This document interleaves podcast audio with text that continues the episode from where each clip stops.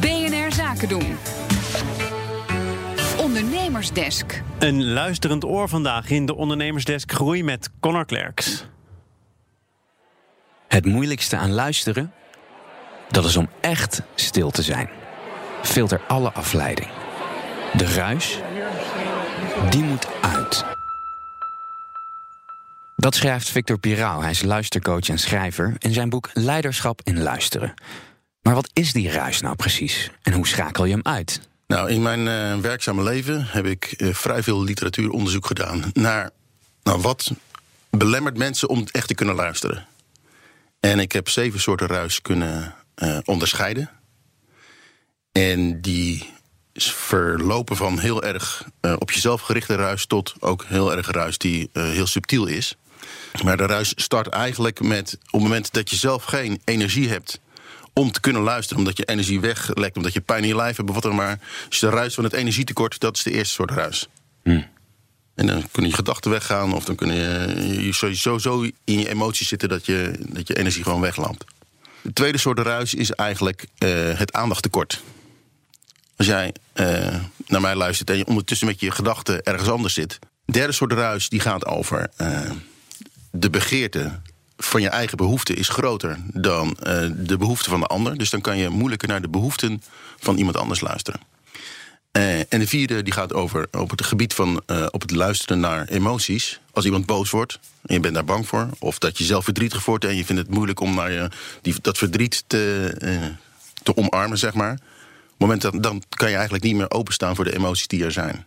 De vijfde soort ruis, als jij jouw oordeel in de weg zit om echt open te kunnen staan voor de argumenten van de ander, omdat je er wat van vindt, dan heb je daarmee een soort ruis te pakken die het lastiger is om naar die uh, argumenten te luisteren. Ja. Uh, de zesde soort ruis, die gaat over eigenlijk uh, als je aan het creëren bent met iemand anders. Dus als je aan het samen iets aan het maken bent en je probeert synergie te creëren, dus je probeert iets, te, te iets nieuws te maken, dan is eigenlijk het, jouw egoïsme de ruis van jouw egoïsme wordt dan het, eigenlijk de ruis om dat te doen. Want dat betekent bijvoorbeeld, je bent samen met iemand iets, uh, een, nieuw idee aan het creëren. Jij vertelt wat, de ander vertelt wat. En op een gegeven moment denk je van, hoe uh, komt mijn, ene, uh, komt mijn idee nog wel naar boven? Of komt mijn belang nog wel naar voren? En dan is de kunst om, die, om dat egoïsme los te kunnen laten. En de laatste soort ruis, die gaat over stilte. En alles wat de stilte uh, tegen, tegenhoudt of daar in de weg staat. Dus dat is eigenlijk alles wat je ego betreft. Dus elke gedachte, elke emotie. Je interne monoloog ook. Ook je interne monoloog. Alles. Ja, en wat zijn de gevolgen um, voor leiderschap als je dat luisteren niet goed beheerst?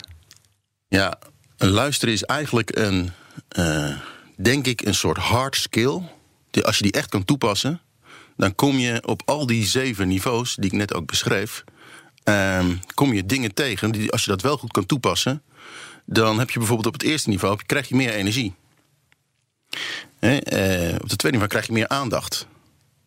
Voor de ander, voor wat er te zeggen valt. Die elementen, dat zijn wel dingen. Als je als, je als leider in een organisatie staat. en je hebt dat soort uh, assets krijg je tot je beschikking. Nou, dan ben je een sterker leider in mijn ogen. Ja, ik hoor er heel veel in dat je eigenlijk je ego een beetje opzij moet zetten. Begrijp ik dat goed? Ja, dat heb je eigenlijk heel goed uh, beluisterd. Uh, het geheim van het boek is eigenlijk niet dat er zeven niveaus zijn. Maar het geheim is eigenlijk dat, er, dat je drie, op elk niveau op drie gerichtheden kan luisteren. Luisteren naar jezelf, luisteren naar de ander en luisteren naar het grotere geheel. Ja luister naar jezelf. Dat gaat heel erg over je ego en wat daar die ruis daar uh, in de weg zit. Luister naar de ander. Dan sta je, kan je jezelf dus loslaten en kan je dus echt openstaan voor de ander. Maar het kan toch nog een strijd tussen jou en de ander zijn. En dan is het mogelijk om ook te luisteren naar het, vanuit het grotere geheel.